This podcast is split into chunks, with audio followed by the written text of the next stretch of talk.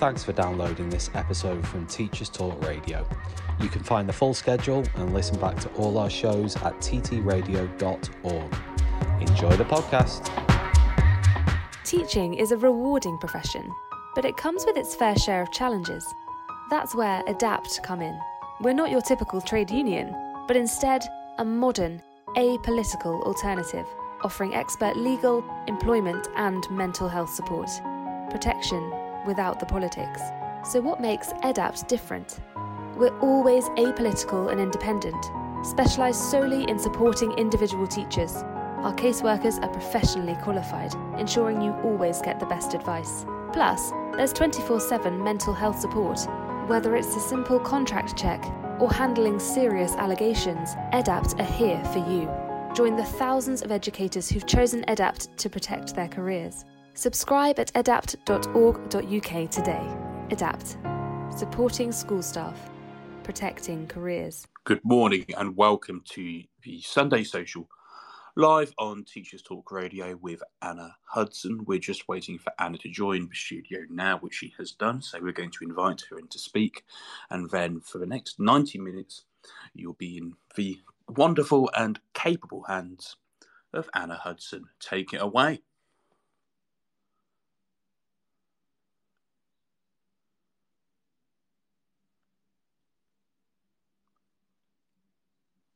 You're on mute, Anna.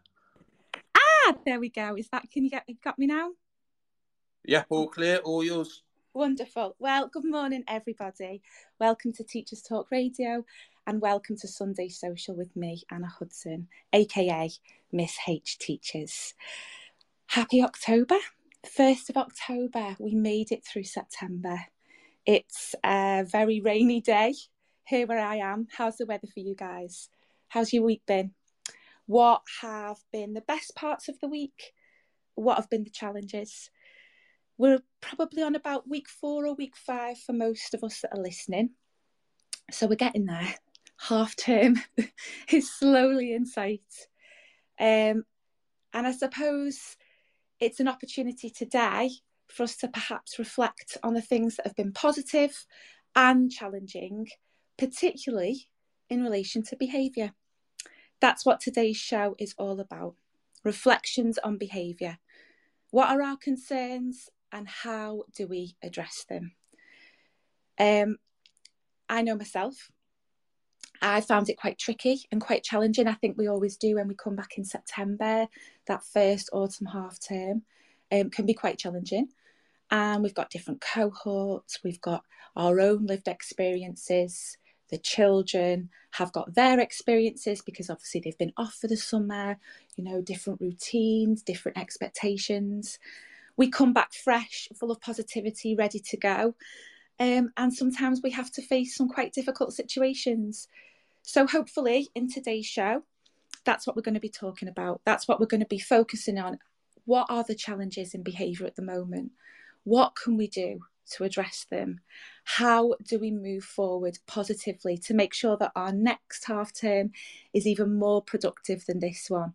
What are the things that need to change and how do we change them? Now, obviously, today, just before we get started, it's really important for all my listeners to do that mental health check in. We are going to be talking about some challenging things, and behaviour is one of them, and it is a trigger for some listeners. So please just be mindful take care of yourself, take care of your own well-being because that's super important. If you would like to contribute today, um, please just put that little request in because we would love to hear your thoughts, your opinions, what's working for you, what's not. Um, hopefully, I'm going to be joined by some very special guests today. Um, Steve Towler, who is a specialist teacher um, and particularly focus on focuses on behaviour, um, SEND, SEMH. Um, also, Pip Paul, who I had the pleasure of working uh, uh, working with, but also who I had the pleasure of interviewing last week, um, who's safeguarding, and we might have a little discussion around that as well in terms of what the challenges of behaviour um, have on safeguarding and attendance. Um, thank you to everybody that's listening so far. It's lovely to see you all. And let's deep dive into this. Let's get started. So, what are our concerns? How are our experiences within school and our classrooms impacting ourselves, our own mental health as, as teachers, as educators? How are they impacting the children who are displaying challenging behaviours? How is behaviour impacting other learners who are in the classroom? Um, we've got some really, really interesting statistics around behaviour. Um, some that I think lots of us will relate to, some that I found quite shocking myself. Um, there was a well recognised teacher questionnaire. Uh, they published the, their uh, one of their surveys this week. Um, the question was, do you feel that you spend too much time on? And then it listed a variety of options. 43% of teachers said behaviour management in and out of the classroom was what took up their most their most amount of time. 43%, that's nearly half. To put that into context, 23% said it was marking. I mean, to me, that's just incredible that we have 43% of teachers saying that this is the main priority, this is the main issue. what do we do? How do we change that? Are schools doing enough? Are our behaviour policies fit for purpose? Do we feel that the onus should be put on schools? Do we need to involve parents and carers more in addressing behavioural issues in school? There's a lot to think about. Um, the National Behaviour Survey report, which came out in June from the government, presented their findings for 2021 and 22. 41% of pupils said that they felt safe every day. Only 41%, less than half. 90% of school leaders said that behaviour was good or very good. But that versus 64% of teachers.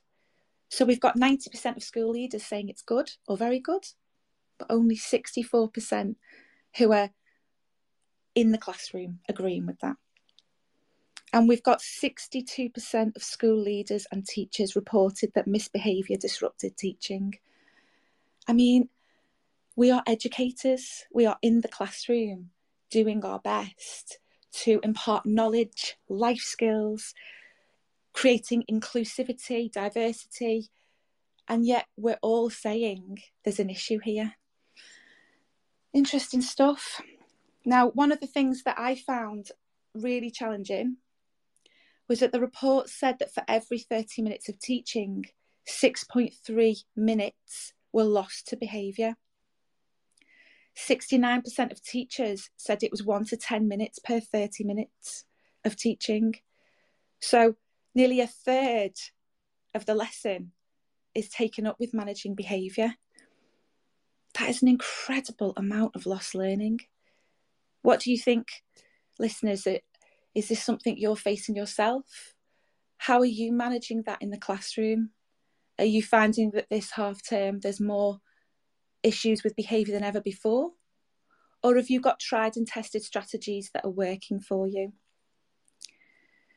60% of school leaders and teachers reported that pupils' misbehaviour had had a negative impact on their health and well-being. Are you finding that? Is behaviour an issue for you in your classroom? And what are the expectations from your SLT team? Are, are they expecting you to manage it independently? Are they offering support? Do you have a, a tiered approach? And what does that look like? I would absolutely love to hear from you. So please, you know, on the left hand side, click on your mic if you'd like to contribute, or please just follow us and just drop a little message because we'd love to hear your input. Okay. One of the things I think from this report that um, that struck me as well is that there's up to six weeks of learning time that may have been lost through behaviour last year. Six weeks, same as the summer holidays. It's an awful lot of time. How do we navigate this? What do we do? What strategies are going to work and what strategies aren't working? Do we need to be real about this? Do we need to do we need a, a different approach in schools? Is there a way to move forward to unify children and teachers together? Do we need to put more onus on our school councils? Do we need to encourage our children to offer that peer mentoring to each other? Would that work? That co coaching style of saying, let's hold each other accountable? I don't know. I'd love to hear your thoughts. So, um, very interestingly, as well, the NGA for schools and trusts produced their annual survey. And for the first time, the top three challenges cited included behaviour and exclusions. And the most common reason for permanent exclusions in 2021 and 22 was persistent disruptive behaviour. I mean, that's incredible, isn't it? The most common reason. I don't think there's anyone sitting here that's saying that behaviour isn't an issue. But what's changed? It feels like post COVID, there have been a lot more challenges, a lot more difficulties. What are you experiencing in the classroom? Is it harder? For those that have had a lot of experience who maybe are really established teachers, how do we support our trainees and ECTs? We know that behaviour can be challenging at times, but we're clearly seeing a marked change.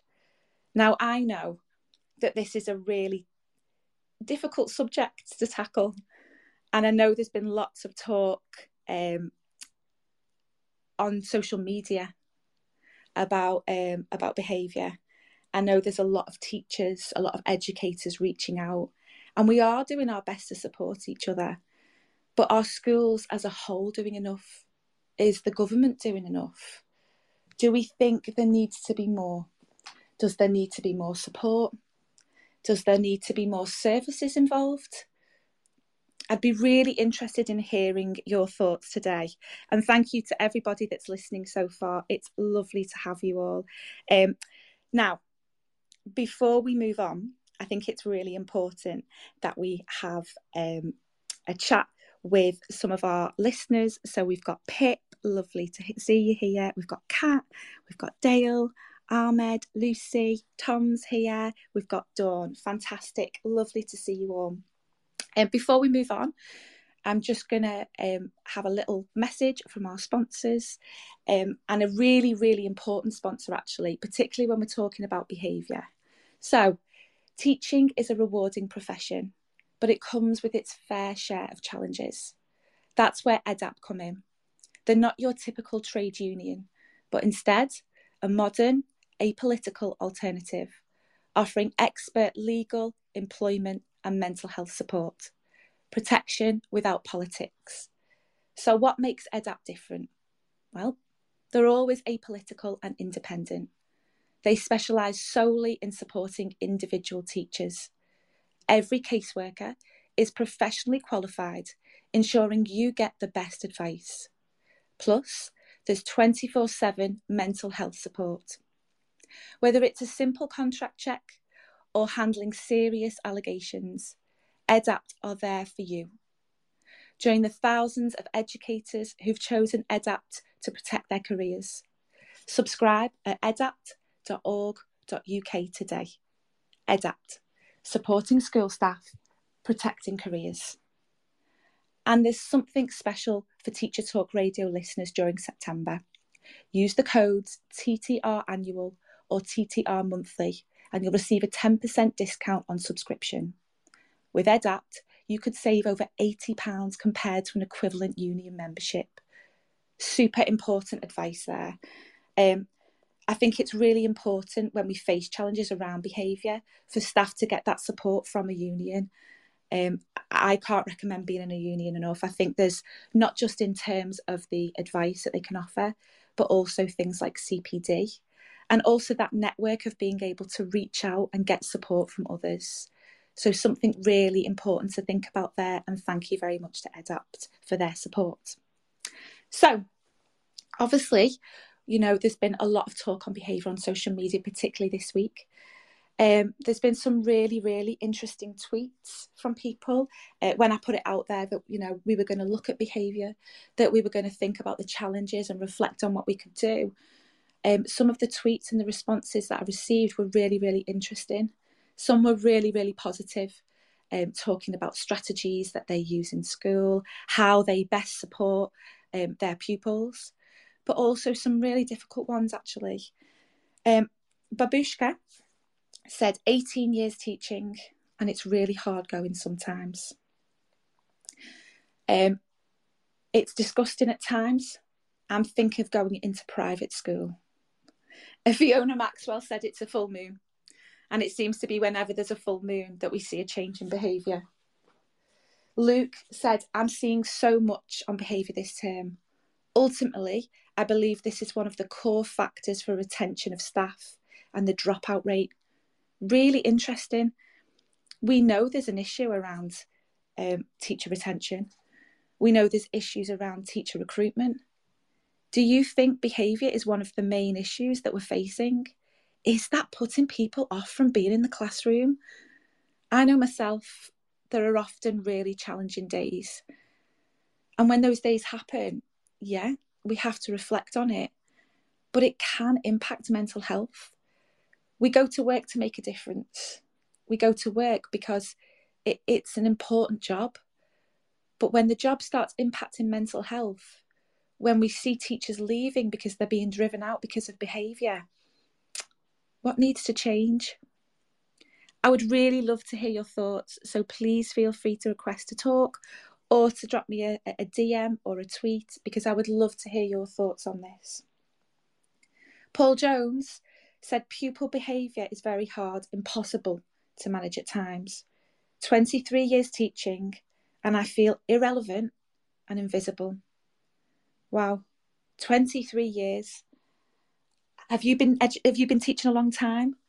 Are you an educator that's feeling that behaviour is the worst it's ever been? I definitely think there are some challenges, and I think that there is certainly a rise in challenging behaviour in schools. Now, I haven't been teaching for 23 years, so I can't I can't comment on that longevity, but I can say that I know myself, I know colleagues I work with have struggled. And so it's about what strategies we use, not just to support pupils, but also to support teachers. What needs to change? What do we need to do? What do leadership teams need to do? What do governments need to do to improve behaviour, to improve teacher well-being? Because without teachers, without educators, there are no schools. We know there's the, a crisis. We know there are less and less teachers. And as Paul said, if teachers are feeling irrelevant, if they're feeling invisible, if they're saying that behaviour is impossible to manage, what can we do? So um, I'm hoping that very soon um, Steve Towler will be joining us.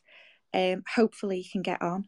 Um, if he's listening, and you've got any problems, because I know there was a little bit of connectivity where you were saying you couldn't log on, please do get in touch. Please DM us.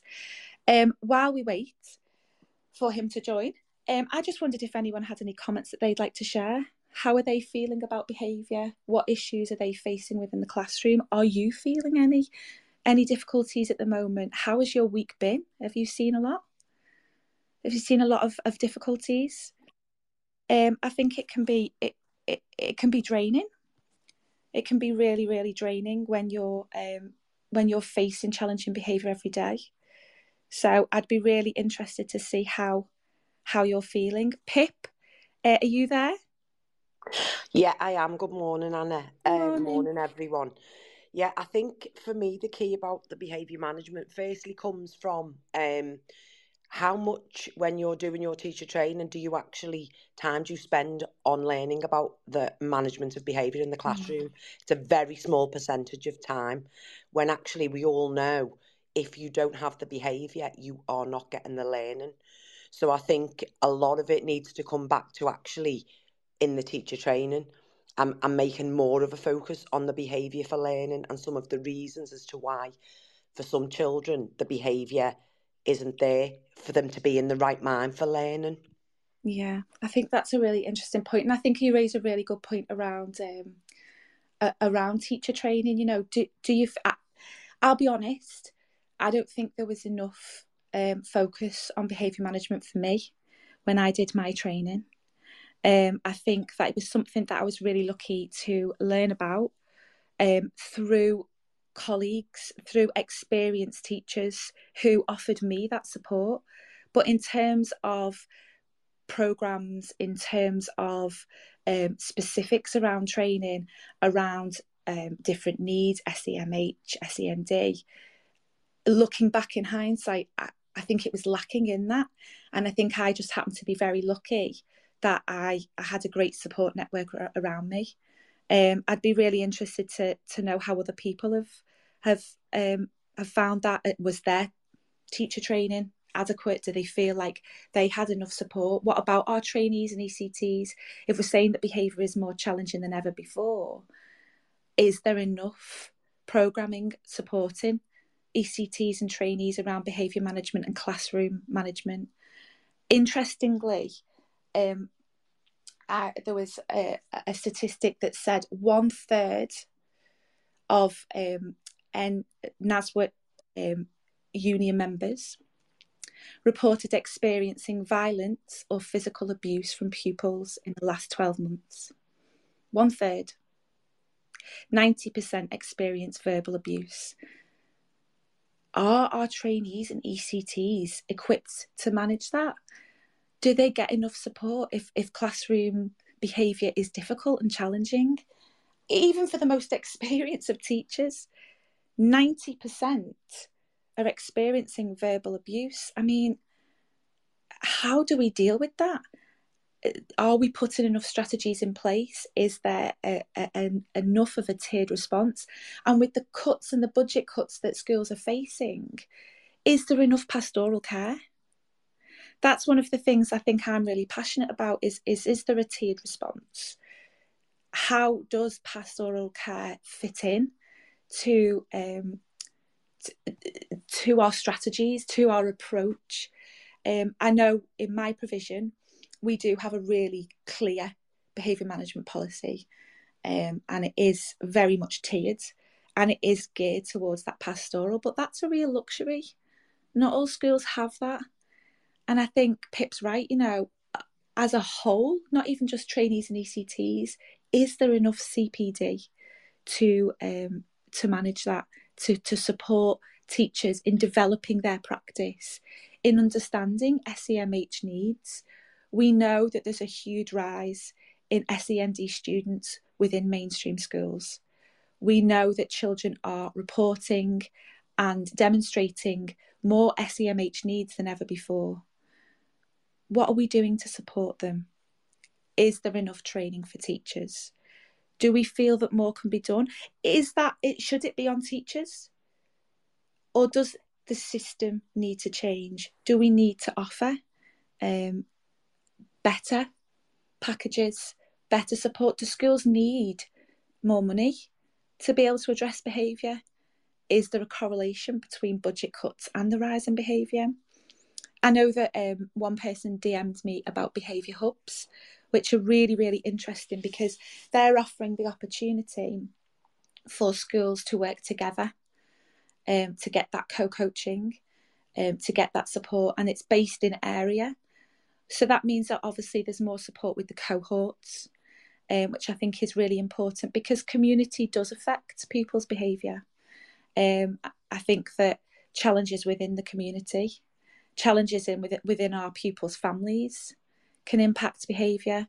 So if behaviour hubs were introduced across the country, and they are rolling out in some areas, do we think that's a good thing? Is it is it productive to be able to reach out to other colleagues and, and, and share good best practice and, and good and good strategies that work? Or are, is that more time that teachers have to be taken away from the planning and the teaching and given more responsibility. Obviously, it, it's our duty and, and, and our responsibility to manage a classroom effectively. But is there too much emphasis on it being the teacher's problem when there's issues within the classroom? Or does it need to be a more holistic approach with leadership and teachers working together with pupils, with parents and carers to offer that, that, that 360 support?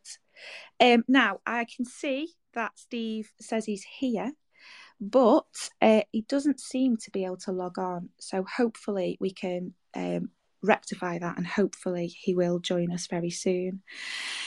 Um, practical. Anna, can I just, sorry yeah. to interrupt, can I just say another thing for me about behaviour management, mm-hmm. as it is called, is your policy. Yeah. The policy should be written and every member of staff should be included in that. You've got to own that policy. You've got to believe in it. It can't be something that's written by an SLT team and then everyone else is told to abide and follow it. You have to have ownership of that. You have to believe that your behaviour management or is it modification policy? Because if we're just managing behaviour, are we really showing the pupils how they should be behaving if we're just managing it. And I do think at the moment, from obviously all the data and all of, you know, not just nationally, but kind of worldwide, the issues of behaviour post COVID, mm-hmm. I think we are just managing the behaviour we're not in that position through lack of resources or personal development for us to be able to modify some of them behaviours. And that is a challenge. And, you know, I, I don't have the answer. I'd be interested if somebody else, you know, has some suggestions on how we do that. You know, what is your behaviour management policy called? Is it a management policy? Is it a modification? Have you been included in it? Is it a working document? Is it updated? You know, that's core because, like you say, a lot of um, teachers are now being verbally abused, physically abused. You need your policy to support you. It's like I said with safeguarding, your policy is everything. It has to be robust, but also you have to own it. You have to feel like you're part of that policy so that when you're making them decisions, you know, you, you feel involved. I, I, I do agree. I think there are a number of teachers that feel stifled and sometimes held to ransom by the by the behaviour policy. I've had a lot of um, private DMs around um, frustrations um, in behaviour policy and feeling like they're not being supported and that they're being questioned and and, and almost led to feel like they're being ineffective uh, as educators if there is issues within the classroom. And so I agree, you know, our behaviour, however you want to frame it, like you said, if it's a behaviour support policy or behaviour management policy, are they being adapted? Because we know that behaviour is changing all the time. Are they reflective of what's going on at the moment? You know, we we've we've had some statistics there, particularly obviously um, you know, one of the unions that obviously there are, many different ones, but the union um, information there that is saying, you know, 90% of, of teachers have faced verbal abuse. Well, you know, is the behaviour management support policy addressing that? What are the consequences for doing that? Do do do staff feel that they can own that policy and that they're they're part of it and that they can they can use it effectively, or or does it disempower them because is everything just taken out of their hands? Are decisions left to um, to leadership to make and there's no input as well? I think one of the things that i found from particularly in the in the provision i work at is that it there's a lot of feedback um, from from staff and staff are allowed to, to give that feedback on on how they think things need to um, need to be approached.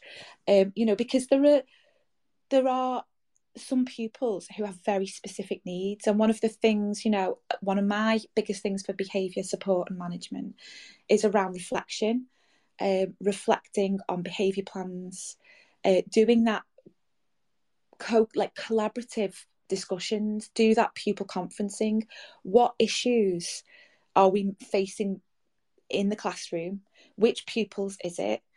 What do those pupils need? How do we address it um, do they need additional support? Are we using the data? Is there a trend there? Is there a particular lesson or time of day that that pupil is really struggling in? And are we seeing challenging behaviour around that time? Now, it's obviously it's great to do all that, and I think I do personally think it's a really important part of the process. But it's time consuming. Not every school has the luxury of that. Not every teacher has the luxury of going, do you know what? I'll just analyse all my data um, so does that time need to be programmed in for staff non-contact time where they can look at their data, they can look at the issues within the classroom and, and then work together collaboratively to come up with strategies. I would argue yes. I think if we really want to challenge behaviour, I think we need to give teachers more time to reflect, to use data, to have CPD, to, to, to be able to tackle some of the issues because we can't be experts in everything. But if we co coach together, we can share good practice. There may be strategies that work in one class that, if they were implemented in another, would work. You know, if, if a pupil is is responding well to a particular staff member, to a particular approach, is that approach being shared, um, which could have a positive impact for other other teachers, other staff. But it's time, and do we do we always get that time? It's difficult, isn't it? And if we are seeing such a rise in behaviour in the classroom, do we then need to programme it in? I would be really interested in hearing your thoughts on that because I know from from someone that's in the classroom myself, I think it's really important.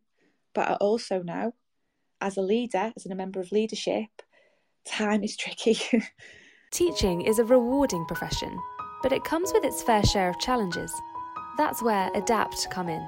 We're not your typical trade union, but instead a modern, apolitical alternative offering expert legal, employment, and mental health support. Protection without the politics. So, what makes EDAPT different? We're always apolitical and independent, specialised solely in supporting individual teachers. Our caseworkers are professionally qualified, ensuring you always get the best advice. Plus, there's 24 7 mental health support, whether it's a simple contract check or handling serious allegations, EDAPT are here for you. Join the thousands of educators who've chosen EDAPT to protect their careers. Subscribe at edapt.org.uk today. EDAPT, supporting school staff, protecting careers. And you know, we'd love to have multiple um, additional PPAs and non contact time. How do we staff that? Will our budgets allow it? And it's that constant seesaw effect, isn't it? We, we know we need it, but can we do it? So, yeah, interesting stuff. Thank you to everybody that is listening in so far. We've had some really um, lovely replies here. Um, Coach Luca, thank you. You've said while, while doing some RJ practice, do you have any data that has been conducted and therefore presents the impact of the work? That is integrated within the behaviour plan, policy, and strategy of the school. Yeah, we're coming back to that data, aren't we? Are we using that data? Um, restorative justice practice um, is really interesting. I know it's kind of a hot topic at the moment. Trauma informed as well is a hot topic. Um, has your school implemented any of these particular programs or strategies to kind of like look at behaviour and support it?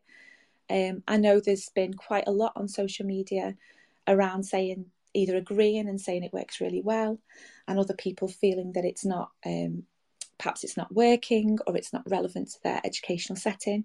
I'd be really interested to hear if um, if you're using it, is it going well? Is it is it frustrating you? Is it something that you know you feel yeah, uh, I'm really passionate about this, and actually it's working incredibly well for our most challenging of young people? Or is it something else that you have to be involved in that you think, no, actually, this doesn't work for us, and yet we're still having to do it? So please do get in touch. Please message. Please feel free to jump on as a speaker. I'd love to hear from you. Uh, I'm hoping that Steve will join us soon. Um, as I say, I can see that at one point he was um, trying to get on. Hopefully, he's been able to DM the team and we can get that sorted for him. Um, one of the things I wanted to ask today to Anna, I've had nothing from him, so if he hasn't DM'd as he needs to. Yeah, please do if you're listening along. I can see that there's a message on here saying he's here. Um, so I'm hoping he can DM and then join because it would be great to hear from him. Um, one of the questions I wanted to ask our listeners was if anyone had had any personal experience of challenging behaviours, perhaps themselves as a pupil, um, do you reflect as a teacher now on your behaviour within the classroom? I know I certainly do. Um, obviously, I went to school a long time ago, But I know myself that there were things that perhaps I did in the classroom that um, and how I manage things like anxiety and demands within the classroom. Um, do I think that's different to the way pupils present now? Yeah, absolutely. But I know myself that I struggled quite a lot with anxiety and around the demands of being kind of like asked questions. And sometimes I wonder, perhaps if there'd been a different approach, would I have behaved any differently? I don't know the answer to that. But I do know that one of the things that I'm passionate about is supporting young people who do have SEMH issues. It's why I, I currently work in alternative provision. And I know that some of the strategies that we use around working with our young people are something that, you know, can be used across mainstreams. Things like having that pupil conferencing with colleagues, really important, but also having that conferencing with um, with the pupils themselves on a one to one basis. Now, again, that's incredibly time consuming if you've got a class of 30, but that's where I think our leadership and our pastoral teams need to step in. Can they be working with those young people? Are there um, strategies that they can identify? Are we offering a robust enough uh, pastoral package? If do we know our pupils and why they're behaving the way they are? You know, I think we're very lucky um, in alternative provision. We get to know our families and our, our pupils very well because we've got the luxury of, of different class sizes. But if we see challenging behaviour, do we know what's going on at home for our young people? Do we know what they're doing in the community? Do we know the challenges and the barriers that they're facing? And if we put that pastoral support in one to one meetings, um, opportunities for check ins, um, positive behaviour plans where we're talking about young people and saying, okay, if I if I feel like this, this is what I'm going to do. If I feel like that, this is what I'm going to do. I'm going to focus on not disrupting learning. Instead, I'll, I'll take five minutes out, or I'll use a fidget toy, or you know, I'll do some deep breathing. Are those plans in place for those children? Are we using that information about what's going on in school as well at home as well as at home are we using that and is there time to do that again it's it, it is difficult because for our mainstream colleagues we have and i'm thinking about primary and secondary we have big classes we have big cohorts and within those cohorts there are lots of challenging behaviours. Do we simply have time to go through every single child and, and give that deep rooted pastoral support. Are, are we able to do that or do you does your behaviour management and support policy have that tiered approach where it gets passed on to the next person and the next person? And then is that fed back? Are we communicating to each other enough about situations I know I had one DM from from a listener who said that sometimes there can be issues that go on in the classroom that pupil leaves there can be pastoral work done or, or there can be work done with the head of year or head of behaviour but the information the re- resolution to that issue isn't filtered down to them. So all they're seeing is disruptive disruptive behaviour disruption to learning. Pupil leaves and there'll be some kind of consequence on one of their systems. But the actual reasoning behind it the actual digging deep and finding out what's going on that information's not shared. And if we're not sharing that information how do we um, how do we best approach those pupils? Because surely that's not best practice. Are we doing enough to log behaviours and to look for those trends and analyse that? Are we doing enough to share um, to share information i'd be really interested in hearing from you so if you feel that you know you've got something you'd like to share whether that be a personal experience whether that be a, a strategy that's really, really working for you or for your school, please do get in touch because, as I say, I think it's really, really important that we do hear from you. Um, so, before we continue, really important message from our fantastic sponsors. Again, I can't stress enough how important it is to be part of a union. The advice, the support, the guidance are absolutely vital as educators. So, Teaching is a rewarding profession, but it comes with its fair share of challenges. That's where EDAPT come in. They're not your typical trade union, but instead a modern, apolitical alternative offering expert legal, employment, and mental health support. Protection without politics. What makes EDAPT different? Well, they're always apolitical and independent. They specialise solely in supporting individual teachers. Every caseworker is professionally qualified, ensuring you get the best advice. Plus, there's 24 7 mental health support. Whether it's a simple contract check or handling serious allegations, EDAPT are there for you. Join the thousands of educators who've chosen EDAPT to protect their careers. Subscribe at edapt.org.uk today. EDAPT, supporting school staff, protecting careers. And there's something special for Teacher Talk Radio listeners. Use the codes TTR Annual or TTR Monthly, and you'll receive a 10% discount on a subscription. With EDAPT, you could save over £80 compared to an equivalent union membership. I mean, that's absolutely amazing. And as I said, I think it's really, really important for all of us educate, as educators to get that union support. So if you're not in a union, please, please consider using EDAPT because they are different and they're fantastic.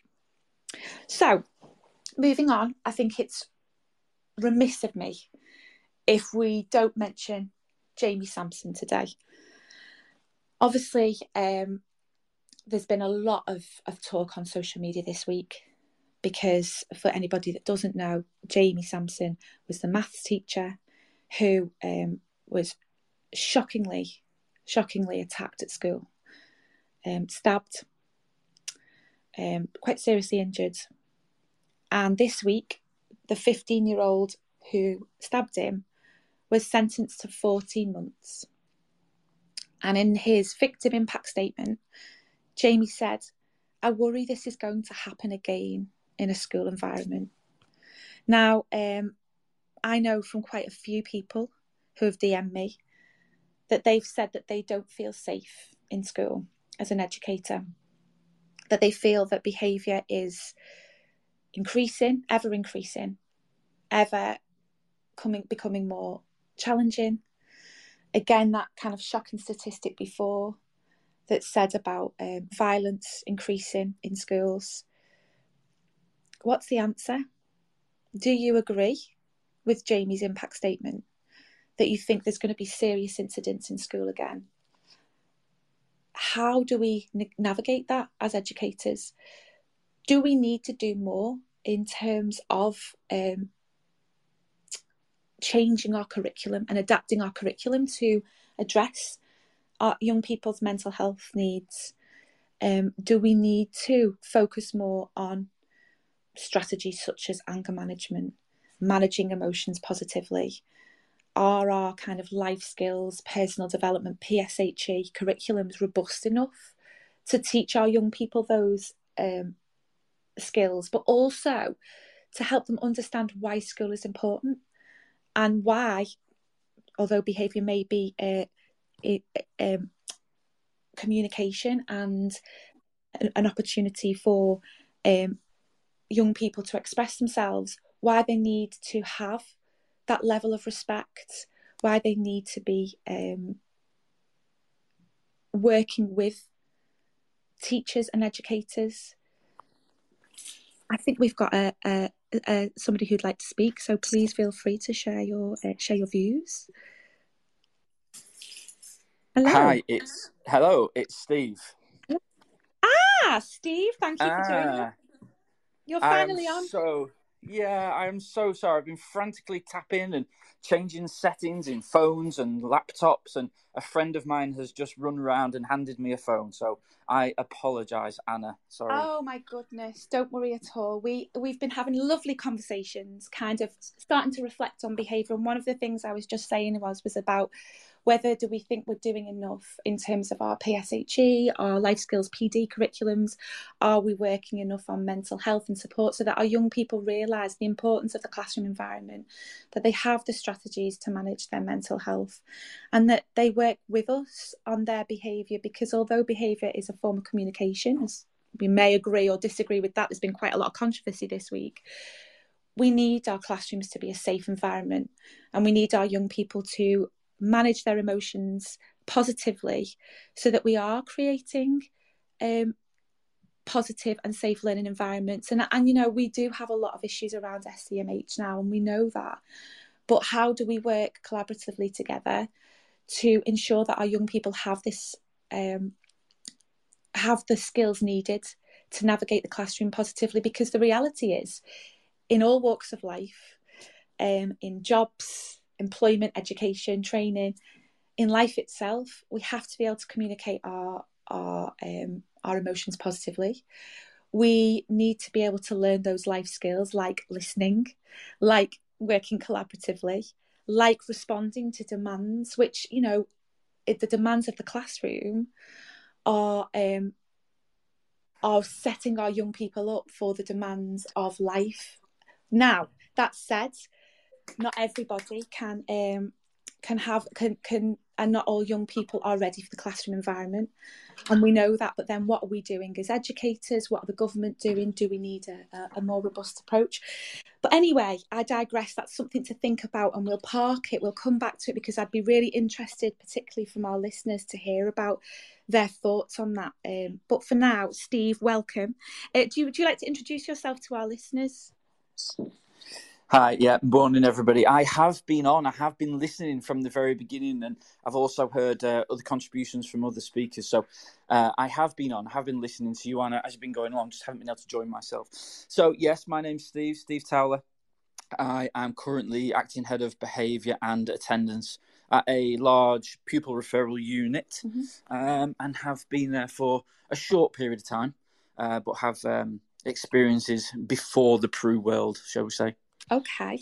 Okay, so could you could you tell our listeners a little bit about your background because I believe you've worked in in quite a number of settings. Is that right? Yeah. So following uh, following university, I actually joined the police service, oh. um, and within the police, I quickly moved into what we call the public protection unit. worked in the domestic violence unit, which brought me into contact with lots of um, family and children moved from that unit then into the child protection unit, and I was a detective constable working within the child protection unit, uh, working to safeguard young people who may have experienced some trauma um, at the hands of somebody who they should have been able to trust.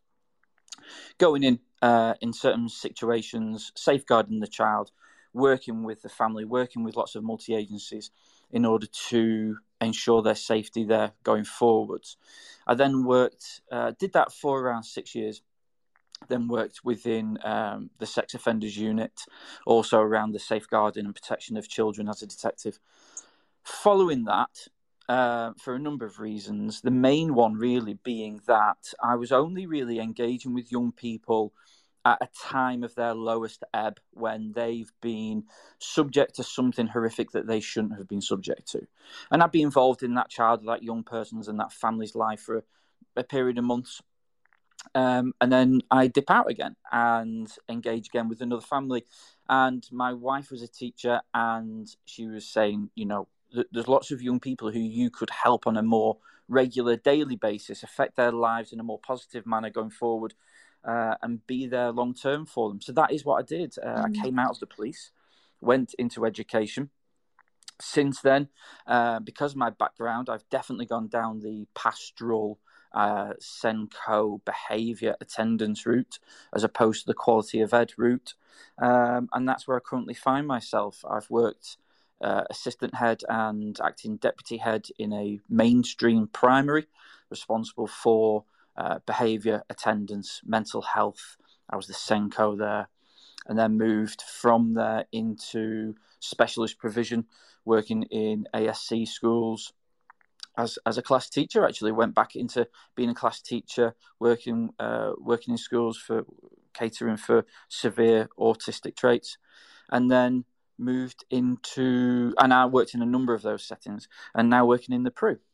So, what obviously you've had an awful lot of experience, which is incredible. So, what, given that, and kind of what we've been talking about today, what what do you think are the biggest challenges that we're we're facing in the classroom at the moment? What do you think that well in schools in ge- not just in the classroom, in school in general? I always like to start on a positive. There is lots and lots of good practice going on mm in schools, mainstream schools, and specialist provisions up and down the country. And the vast majority of young people are um, are engaging and are displaying behaviours that we'd want to see in schools. However, like the statistics that you mentioned before in terms of the recent report, there are challenges and there are significant challenges uh, across the whole education setting. We can't underestimate, and I know nobody does underestimate the impact that COVID has had. Mm. Um, coming out of that, the lost education, but not only that lost education time, the amount of social interactions, the positive relationship buildings that the young people need at such a young age, particularly those who've lost their reception year one, year two years, all those times where they should be building those positive, healthy relationships with peers and staff and adults. Uh, we've we've lost that, and are we starting to see the result of that? Um, now currently obviously i work with secondary pupils. It's not only the younger ones it's the secondary pupils as well uh, dis- displaying the challenging behaviours. Uh, attendance is massively affected and down as we know nationally. And it's almost become socially acceptable for the young people to be off school now mm. and when they're coming back in from periods off their relationships with their peers is strained their relationship with staff is strained which is being presented in uh, behavioural issues as well. I think that's but a really are... interesting point, actually. Sorry to interrupt you, Steve. I think that's a really interesting point that I've not touched on that I think is massive, is around those relationships, peer relationships, staff relation, staff pupil relationships. I mean, in mainstreams, it's so hard because you have such big classes to get that rapport, to be able to spend that time to develop those relationships, but they are massively important, aren't they, for for our young people, and and massive if you want to see changes in behaviour. I think. Yeah, absolutely, and, and like you alluded to before, and I, I know this, you know, behaviour is communication. What I'd ask is do we agree or not agree? This is a rhetorical question for yourselves to think about. Do young people act in an unwanted manner for no reason whatsoever. There is often, there's usually a reason for their behavior. There's some background, there's some need, an unmet need behind their behavior. Um, it's very unusual for a young person to act in a certain way for no particular reason. So, if we generally agree that young people do not act in an unwanted way for no reason, then what is the reason? Mm. And can we impact on that? Is it an unmet need? Is it a form of communication, like we say? Is there a SEND need that we're not aware? Are even if we are aware of them, are we meeting the needs of the young people, even when we know what their needs are? Um, I would very much welcome the support of SENCOs, if there's any SENCOs on at the moment. Do we use our SENCOs enough? often in schools, they are the most trained, if I use that tentatively, uh, experience the most levels of training or input or investment in training. Do we use the SENCOs in our schools enough? Mm. I'm not too sure. It's really interesting actually because uh, Pip came on before and she said, um, you know, it, it, she asked that question about training and said, you know, are, are, are staff getting enough training to be able to to to support young people and ensure best, best practice when it comes to behaviour. And we've actually had a, a tweet here from Miss M that says, I do think that the education system needs to change for the start of each new year and term. I think schools need to put an emphasis on prepping pupils for learning, developing their communication and interact, interaction skills, as well as social skills before we think about lessons. And I kind of alluded to it a little bit before. We respect in the classroom is is key. You know, all teachers deserve to feel safe, all educators do. All pupils deserve to, to feel safe. We know that behaviour is an issue. And we, you know, as I say, we know that, you know, there's a rise in SEND and SEMH needs. We know that. And, you know, it's really important that we do acknowledge that. But at the same time, we're not preparing our young people for life if we're not supporting them in realizing that disruption, disruptive behaviour, and um, challenging behaviours can you know, know uh, don't aren't appropriate for the for, for the outside world. Now, that's not to say that you know we expect all our young people to conform and and you know and, and be robots and kind of be absolutely perfect all the time. Absolutely not. But we need to empower our young people to manage their emotions positively, to be able to adapt to their behaviours, to negate life around them because life is tough. And out in the real world when we you know when our young people eventually leave school they have to na- navigate that independently. So i guess we we need to be really tackling behavior and helping to empower our young people so that they can go out and be happy successful and safe citizens because they are going out into the real world. Um, now i just wanted to ask you steve obviously you've mentioned before about um, about your police training. Does that impact the way that you approach behavior in in school? Your experience of that? Yeah i would say it does. And what what i mean by that is when we talk about uh, the, the ACEs mm. adverse childhood experiences mean trauma informed i've spent a lot of time in the homes and within the family communities uh, of these young people uh, before even thinking about coming into education. Um, and when when we talk in schools about the ACEs, when we talk about the family units and the misuse of substances and the violence and the sexual offending against children uh, and the neglect and all these things that impact on the, the young person going through life, I've experienced it and been within it, within the home, mm-hmm. within the, the, the, the, communities and within the home addresses of these young people. And I've seen it firsthand. Um, and I do take that into situations with me uh, when I'm in schools. And I do try, and I've been there as a class teacher and as and a school leader where it is frustrating, but I do see through the behaviour, see beyond the presentation of that young person in front of you, see through that, and think about why or what the possible reasons that those behaviours are being manifested in that classroom, on that playground, on those corridors. Um, and I, I do take that police experience of protecting those young people in the home addresses into schools, uh, and I do have first-hand experience of those ACEs. Yeah, that's that. It, I think. Well, I mean, how can it not impact the approach? And i think you know obviously like you said you take that with you and it, you know it, it does change the way you approach behavior but but what about for our kind of our our classroom teachers our classroom educators?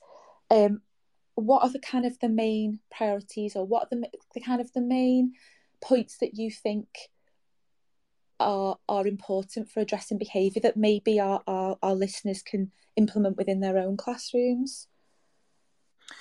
Creating that safe environment for the young people to come into, uh, and it's something you mentioned shortly mm. uh, shortly ago in relation to the children's needs. And if you think, obviously, it was done a long time ago, but it's still relevant that, that Maslow's hierarchy of need.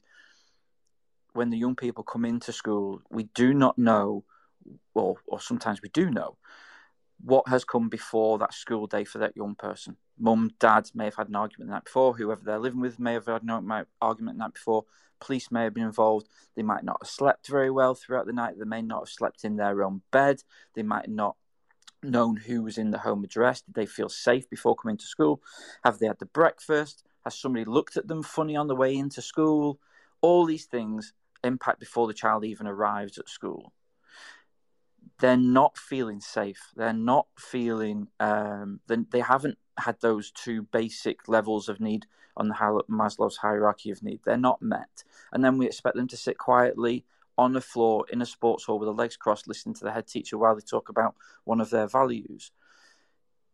And again, that's what I talk about when we look through seeing through the behaviour. But that said, I understand that in the classroom environment, in the school environment, it's easier said than done sometimes. Mm. But if the young people know, no matter what's gone on before, you know, no matter what's happened at home, school is that safe environment for them where they are listened to. They have an adult or two, ideally two, that they can go and speak to. They have um, the support and they're listened to and they're treated with dignity and respect within school. So they know that school is their safe place. Creating that environment within your classroom, and it might be the teacher or the teaching assistant or the pastoral support, which is also absolutely imperative. The, the, the pastoral support within school just cannot be uh, underestimated as to how important that is, how it impacts on behaviour, and the safeguarding practice, how that impacts on behaviour. And I, I, so, that... I think we've got a question from Tom Rogers. Go on, Tom. Hello, everybody. Um, yeah, it was just a question for the guests, very briefly, because I've only got two minutes. Tom, um, it, Tom, it sounds like you're broadcasting from my phone. Yeah, probably. Um, I was just going to ask because I, when you were saying about there's always a reason or a need, um, I mean, I disagree with that. I think, I, I mean, I don't know if I disagree in the sense that the reason can just be I want to have a laugh, right? I want to have a laugh. And in that moment, there's no deeper story behind it. It's just I want to have a laugh, so I'm going to flick this piece of paper at another student. There, there is no there is no deeper need or, or, or reason behind that. Um, and yeah, so I think it's dangerous to sort of go along the lines of every child um, X applies to, um, and not. And the other thing is as well is is sort of the other sort of question or prompt there was about preparing students for life after the age of eighteen. Um, talking about not wanting someone talk about the values. Well, that's going to have to happen at some point. Um, certain things are going to have to happen at some point, and people aren't going to ask the reasons why um, later on in terms of why are you not being not giving the minimum level of respect to a speaker, you know? Anyway, there's two prompts. I've got to go now. Um, but great show, Anna. Great guest. Great conversation. Uh, catch you later. Thanks, Tom. Thanks for thanks and thank you for for, for contributing. I think um, Steve, obviously, you take a minute to kind of like think about what Tom's just said. I do sort of think there's, I see what Tom's saying in a way because I think some of the statistics kind of, again, I know I'm mentioning them again, but we've had, you know, we've had so many DMs from from teachers that are frustrated, that feel worried or anxious, who feel powerless because of of behaviour policies that maybe aren't aren't effective. And you know, I go back to that, you know, that NASUWT report that said one third of their, their teachers have reported experiencing violence or physical abuse from pupils. And the fact of, while we've got to create safe learning environments and spaces for our students, or for our pupils, our young people, we need to do that for um, for our teachers and our educators as well. And we had a tweet from um, Coach Luca, and it was really interesting. And it and it was something that I thought about because it's something that I think happens quite a bit in in some schools if they have um, quite a, a, robust pastoral support. Um, but also, you know, depending on what your behaviour policy is, it may be something that's starting to come up more now because I know a lot of schools are doing restorative justice practice. And he said that they've got someone full time that, that that that facilitates that um, in their school, which is absolutely cr- incredible. Because one of the things you've mentioned yourself, Steve, is about money and about kind of pastoral support being key. And we know that budgets are tight and that, you know, they've got to kind of, we have to navigate that and cuts are made. And quite often it can be pastoral that's, that that's um, cut from. And I think there's something to be said for teachers having a say in how behaviour impacts them and that the young and young people hearing that um, and then working collaboratively to move forward, whether that's a, a behaviour plan, whether that's a behaviour agreement, whether it's a support plan for the pupil. Um, but really interesting that Coach Luca had said um, that they have a full time member that conducts the work through the year, and um, and it's been really effective. Um, I think that's really really interesting, um, and something that can help kind of alleviate tensions within the, in the classroom as well because like Tom said, if you've got a pupil who's like flicking behavior, flicking paper and causing some disruption to learning, as educators, we, you know, every every day is fresh, every lesson is a fresh start. But do you have anxiety if there's repeated disruption to learning towards that pupil? Are they picking up on it? Do you feel like there needs to be some kind of meeting or restorative to happen so that you can you can get you can move forward and move past that behaviour? Um, I think that's something really interesting. But Steve, would you like to respond to Tom at all? Is there anything that you know, anything conjured up from kind of his comments? Yeah, I, I fully understand where his comments and where he's coming from, and I was, as you have to do when you're talking generally, it is a general statement. I did think I did say as well. Sometimes that isn't the case where it's an unmet met need, and yeah, it, it may well be the case that uh, he is that young person flicking the paper is trying to get the an unwanted uh, response uh, from him or from pupils or whatever it may be. It doesn't mean that there isn't an underlying issue behind that, why he's trying to do that. But I do understand the frustrations from teachers. And like you said there, Anna, it's within the school's behaviour policy. And I am a big believer in culture that culture eats policy for breakfast type that it, we want to create the culture of mutual respect and respect of the adults and pupils alike mm. and it is conducive with the policy the behavior policy like pip said before it does need to be a working document almost. It's a done with not a done to where the staff are consulted the young people are consulted as well. And it's consistent and fairly uh, used across the school by school leaders. And that culture does need to be driven from the top and it has to be consistent and fair across the board. And there are a number of policies, and uh, not policies, there are a number of systems, like you said, in terms of IEPs and restorative practices and other approaches, uh, packages that can be used for training or bought in by schools that are effective. Um, but it is a challenge. It is a challenge across the board. I'm seeing some of your tweets here. Um, it's co- the... it's, it's caused quite. I've got to be honest. I knew this was going to happen. I yeah. knew if I knew if we I knew if we talked behaviour, I knew from the DMs, from the tweets, and a lot of it was DMs, and I understand why because teachers need to protect themselves and they want to share their thoughts in a in a safe, often um, anonymous environment, which I completely respect. Um, mm-hmm. And I, it, this isn't a one show topic. You know, I am going to keep coming back to this a lot over. Not, I won't bore listeners, you know, all the time with it, but I think it's something we need to come back to because it's an ever growing issue that we face. And I think Paul, who I know listens all the time, massive big shout out to Paul. Tom said, um, we are sliding towards the argument that students cannot control their own behaviour. If we excuse it as an unmet need met, is this potentially a dangerous approach? And Paul wrote back massively, I would say, if basic decent behaviour is an unmet need, does that mean it is the fault of the teacher? Is this another area that is being taken away from parent- parental responsibility? And that's an interesting point because I kind yeah. of I touched on it earlier in the show and said, you know, we we want obviously we all want the best for our pupils. We all want the best for our, our students and our young people. And in an ideal world we would have all the time in the world to analyze data and look for trends and patterns and create wonderful and in-depth behavior support plans and agreements with pupils and um, analyze every every pupil's background and, and go out and work with families and look at you know what what why our young people are demonstrating the behavior the, the behavior in class and, and what what what are the issues around disruptive learning what are they trying what what are they experiencing what are they going through but the realities of our large scale mainstream whether that's primary or secondary is that there just isn't that time and i suppose it's really difficult because is it it, it is down to the, the, the, the, teachers to manage everything. Even though they, they might have the best leadership in the um, support in the world, they might have the best behaviour plans, but in the classroom, in the thick of it, it's up to that teacher to manage that classroom so that it is safe,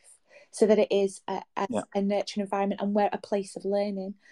And I suppose I can understand frustrations of, of, of teachers who feel like, well, you know, we, we're seeing this challenging behaviour staff don't feel safe some children don't feel safe and we're the ones managing it every day and and so i you know i I, I do understand why why it's a, a controversial topic because it's one that's literally affecting every classroom, every school up and down the country, isn't it? Yeah, I, I'm just looking at one of your tweets now where it says some students genuinely misbehave to have a laugh. why is it controversial to say this? It, it's not controversial to say that. Uh, that that that is the case, and that's why where your behaviour policy needs to be robust and consistent across your setting, and the behaviour policy within that, as well as as well as having acknowledgement to uh, to uh, to the needs of the young people and making reasonable adjustments, which we all know we have to do.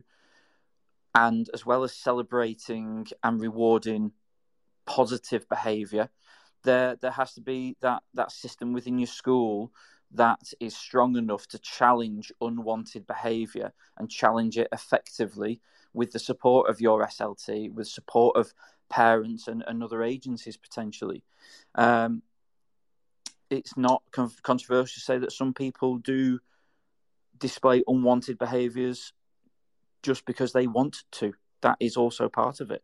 Um, and that is part of classroom management, school management to challenge that and challenge it effectively to show other young people that we have a standard within our school. It is the leader's responsibility within the school to set what that standard is, to make sure that all staff members in school are on the bus, as Jim Collins would say, facing the right direction, right people in the right jobs, that the behaviour within that school everyone knows what is accepted and what isn't. And if young people are displaying unwanted behaviours, then it's challenged appropriately and sanctions are in place to, to deal with that as well. I think that's really important. I'm going to ask you a bit of a, a, question, a tough question here, and I'm going to give you a couple of minutes to think about it. Um, I think you've really eloquently put that we are, you know, we're facing we're facing tough times as educators um, around behaviour. Our young people are facing tough times as well. So, what are your three non-negotiables then? If we're looking, it's the so what, isn't it? What? So we we know we've got this issue. Um, we we know that it's affecting young people and educators. So, what are your three non-negotiables for moving forward positively with behaviour, behaviour management, behaviour support?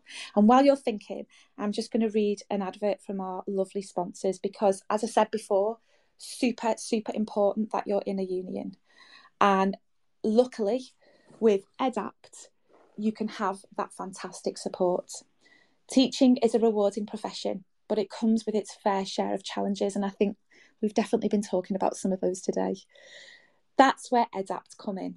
They're not your typical trade union, but instead a modern, apolitical alternative, offering expert legal, employment, and mental health support protection without politics. So, what makes EDAPT different? Well, they're always apolitical and independent. They specialise solely in supporting individual teachers. Every caseworker is professionally qualified, ensuring you get the best possible advice. Plus, there's 24 7 mental health support. So, whether it's a simple contract check or handling serious allegations, EDAPT are there for you join the thousands of educators who've chosen EDAPT to protect their careers. Subscribe at edapt.org.uk today. EDAPT, supporting school staff, protecting careers. And here's something special for Teachers Talk Radio listeners. Use the codes TTR annual or TTR monthly, and you'll receive a 10% discount on a subscription. With EDAPT, you could save over £80 compared to the equivalent union membership. So I cannot stress it enough. I will go on about it until I'm blue in the face. If you are not in a union, please, please join one. Super important for collaboration. You, you know, we're facing a lot of issues, aren't we, as educators? The fantastic thing about a union is that you're not alone, and EDAPT are really there to support you. So please consider joining. Right, Steve. Oh dear. Three, three negotiables Three non-negotiables. Sorry, three non-negotiables. Yeah, I think. Come on, let let's get to it. Let's start from the pupils' point of view. Our expectations of pupils, mm-hmm. what we expect them, or what our requirements are of them when in our education setting. So, I think it's going to be too. Is it too widely spread, or is it too general to say we demand respect? Respect from a young person, a pupil in our schools to respect each other as peers, mm-hmm. to respect their environment, to respect us as adults and educators in school. Is that too much to ask? I don't think it is, is it? Absolutely not. but how they display that and our expectations of what we think respect is Yeah. can be different between different environments and contextualized. I work in a PRU, there's mainstream primaries and everywhere in between. So respect from young people to adults and between peers, that is also comes under we need to model that as adults, how we speak to the young people and speak to each other. So a lot of modeling goes around that. You know, we expect the young people to learn um, science and English and maths. A lot of these young people also need to learn how to communicate with respect to, to, to each other and to adults. Mm. It's also a learning process to them because when they're away from us, when they're away from our setting, it's it's not a given that they experience adults who talk to each other in a nice way, pupils who speak to each other in a nice way. We're also a place of education for that. You mentioned earlier, Anna, is it all on schools' job to do this? It, this is a society. Let's be honest. What we're seeing in schools is a reflection of potentially how young people are, are acting and feel appropriate to behave in society as well, not just in our classrooms. Um, other non negotiables, I'm going to put it back onto uh, schools as well.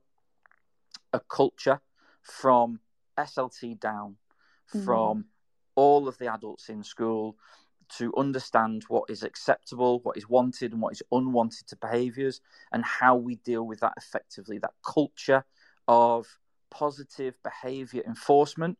So when somebody does something that we we want them to do, behaviours that we value, our values, displaying our values, we have to reward that as well as sanctions one's unwanted behaviours as well. So as well as the pupils, there's also an emphasis on the schools to be consistent and fair and model good behaviour as well. And from the pupils' point of view, again, going back to them, it has to be a safe environment. When they're acting in an unsafe manner or behaviours are becoming unsafe, persistent disruption to learning, um, that is a non negotiable because we can't have the learning experience of the young people who are engaging how we want them to. We can't have their learning disrupted uh, for the sake of the few. I think it's really interesting. You know, I, I mentioned it before that um, the most common reason for permanent exclusions in 2021 and 2022 was persistent disruptive behaviour. Uh, it, it does. We've talked before earlier, you know, about the impact of behaviour on the classroom. That you know, up to potentially up to six weeks Yeah. of lost learning because of disruptive behaviour. Yeah. I mean, I know it's been mentioned before on social media quite extensively about, you know, for our young people who want to be in the classroom, who want to learn, the massive impact that that has on them and their learning if there are challenging and disruptive be- behaviours within the classroom and the impact it has on them and also the impact on teachers. You know, we've Yeah. talked about mental health and, and the impact behaviour has on on teachers' well-being. And I think on young people as well, on their mental health. You know, I think there are lots of challenges, aren't there, that our young people face at the moment. You know, we, we can't take away from the fact that there's been a rise in SEND, SEMH, even emotionally based school avoidance. Yeah. Because, you know, arguably, and not just post COVID, I think it is a societal thing, like you said before. And I think it's also the ever changing views of school and whether school is as necessary as Mhm. it used. To be. Um, Just going back to the school di- fit for so, sorry, Alan, just going back to what you said in relation to the persistent disruptive behaviour. Mm. I'm glad we've moved away, or I'd like to think we're moving away from this term of low level disruption. It's Mm. just low level. Dis- it is not low level disruption when it Mm. is consistent and persistent and it is disrupting the learning of other people. Um, so many times I've experienced it as well, and maybe I've been at fault for it. Um, it's just low level, and we even had, you know, on on recording systems, low level disruption. When you're that teacher and you've planned that lesson and you want the best for everybody in your class in mainstream prime when you've got mainstream schools when you've got 30 people in your class it become it's not low level when it is persistently disrupting the learning of other people. And i'm glad we're kind of moving away or i'd like to think we're moving away from that low level it's not low level it's persistent disruption of learning and I think as well what you said there is it's the you know within the expectations of the classroom. Um, you know we've we, with learning walks and and data collections and observations and everything else that come in between. well, yes, you know it's up to a teacher to manage the behaviour within a classroom and cre- create a safe environment, the expectations now of and you know whether that's a mat or a local authority school of of what occurs in the classroom and what needs to happen and what learning needs to be done it's an awful lot of pressure if that learning can't be done because the the the majority of your lesson you know is taken up with managing persistent disruptive behavior mm. ruth hall said here are we expecting too much of our young people? Have we got too much focus on data rather than well-being. I think it's really interesting because we know that school for some children school is is a, a real challenge and there has been talk about whether you know do we need to look at the at, at the at the curriculum at our curriculum offers? Do we need to put more emphasis on pshe pd life skills however you frame it? Do we need to remove some of the pressure and the demands because our young people simply don't have the resilience to manage in the same way as historically they have done before? Are we are we still using a system that isn't evolving with with along with our young people and isn't reflecting the attitudes, the behaviours, the demands that our young people are displaying, experiencing. You know, it, it, do, do you think? I mean, do you think we need to change? Do we? I mean, I don't know what our listeners think about that, but it's hard, isn't it, to know what's the answer? Schools are are an ever adapting place, um, and we adapt to meet the needs of the young people and us as educators. We're humans at the end of the day, and the the government paper of Behaviour in Schools 22 talks about the um, the behaviour curriculum. How do we deliver to the young people to the pupils what our expectations are in school. And you mentioned there about PSHE and PD and class assemblies and expectations on the corridors and things like that. I'd like to know what I'd like to see what the schools implement for what they call or what I would call the behavior curriculum. How are we imparting what we our expectations, our non-negotiables, like you said before, how do we impart that to young people? Do we use that? Do we do that in a positive manner, in a punitive manner, in a in a collaborative manner? Is it a done to and not done with? Do we use our school councils for that? Do we use mentors? It's interesting. I think that's a, a, a really valuable point. And so again, I come back to that. So what if if if we've got trainees, ECTs, even our most experienced of colleagues on here, what what advice would you give them if they're struggling with behavior in the classroom? If they're struggling with behavior management or support? What what tips as, as obviously someone who leads on behavior as well as other areas what what tips would you give? What what advice? I would like to think and i'm not naive enough to think to, to, to believe it happens in every scenario or in every school i'd like to think that schools work within a team a team approach to use our colleagues, to use experienced members of staff in school, to use our SENCOs and our senior leaders. The, the, the, provision that I work in, massively supportive team. We work with each other. We understand the challenges of the setting that we work in. We can see it um, because we know each other on the faces of, uh, of our staff that we work with. I'd like to think that we can rely on each other as a team, uh, dip in and out of people's expertise um, make sure from our leaders to our to our classroom practitioners that our training is appropriate and the the systems we have in school are there. In relation to ECTs, I think almost they're getting more training, certainly around the SEND practice and classroom management practice, than maybe some of our colleagues who have been in teaching 20 odd years, albeit they've got the experience of the actual classroom.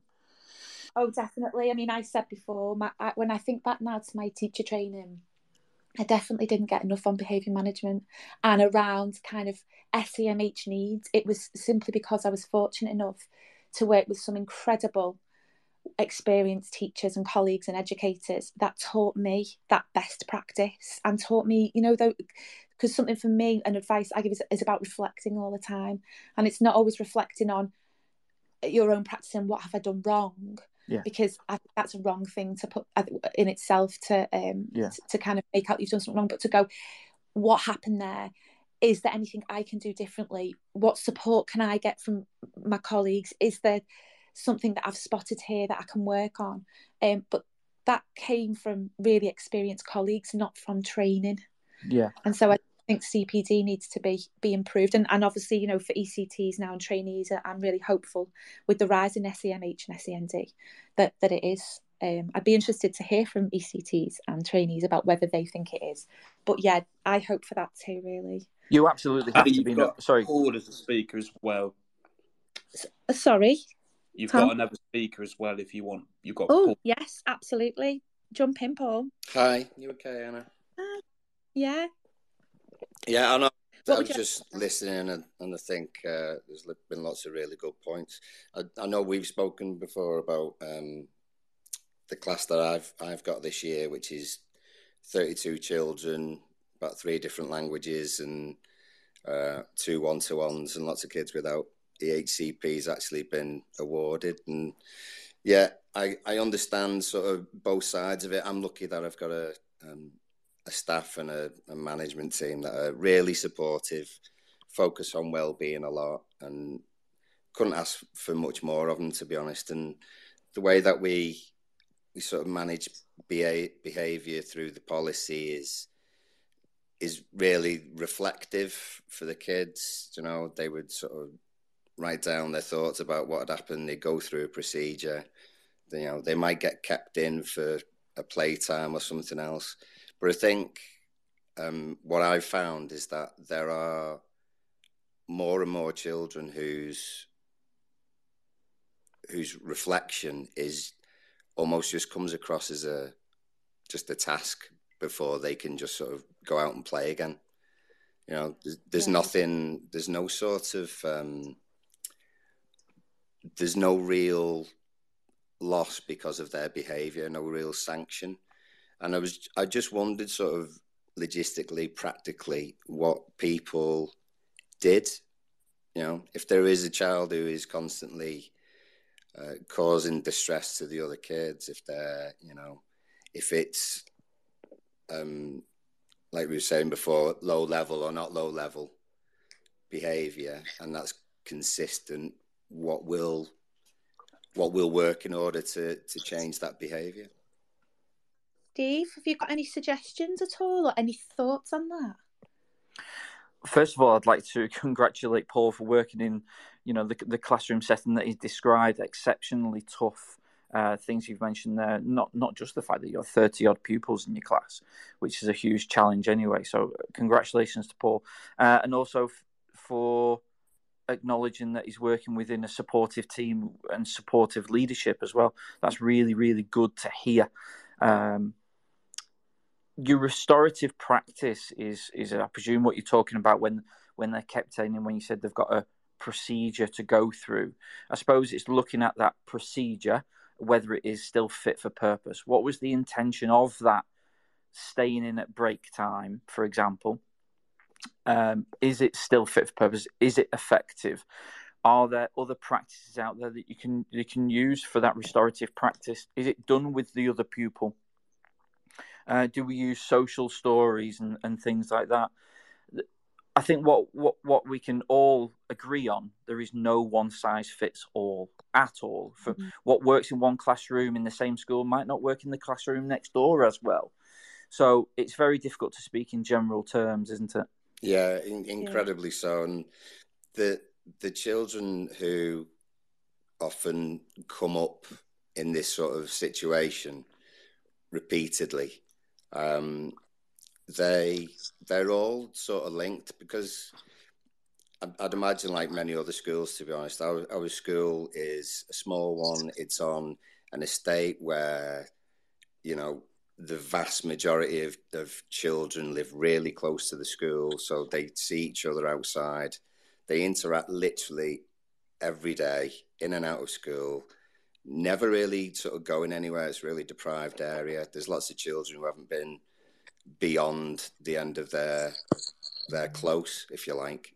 So they're constantly mm-hmm. in each other's lives without adapting yeah. all the time. So this is it's not unusual for say two children to beat each other's throats for a long time. And so when you bring those children together to sort of go through, well, tell me what happened and how did that make you yeah. feel and how did it make them feel? And then let's write this down so we can log this as evidence and then we can move forward. It, it, like you say, is it fit for purpose and does it actually make a, a difference to that child's mentality for when it happens again next time? I think it's such a that's such a good point to make as well about community. I think we arguably, you know, I mentioned earlier before about gathering and about what's going on for that young person at home and in the community, etc. But we also face the challenges, whether you're mainstream, SEND, AP, of the community, what our young people are experiencing in the community, and what they're then bringing into school. And I think it, that's a, a really valid point as well. As you know, we're, we're we we are we're doing our very best, but we face a lot of challenges and a lot of resulting behaviours because of challenges in the community. Um, I could talk about this all day. I really could, and but I'm super aware of the time. I, I don't think that we are going to get through everything because behaviour is ever changing. Um, it's such a huge issue affecting schools and educators across, you know, across the country. Um, I really would, I really want to follow up on this because I think there's so much more to unpick and so much more advice and information out there that we can share with each other as educators, as colleagues. Um, I hope that today you take away perhaps some advice, um, some strategies, if nothing else, the message that you are not alone. Behaviour is an issue that is affecting people, schools, young people, teachers up and down the country.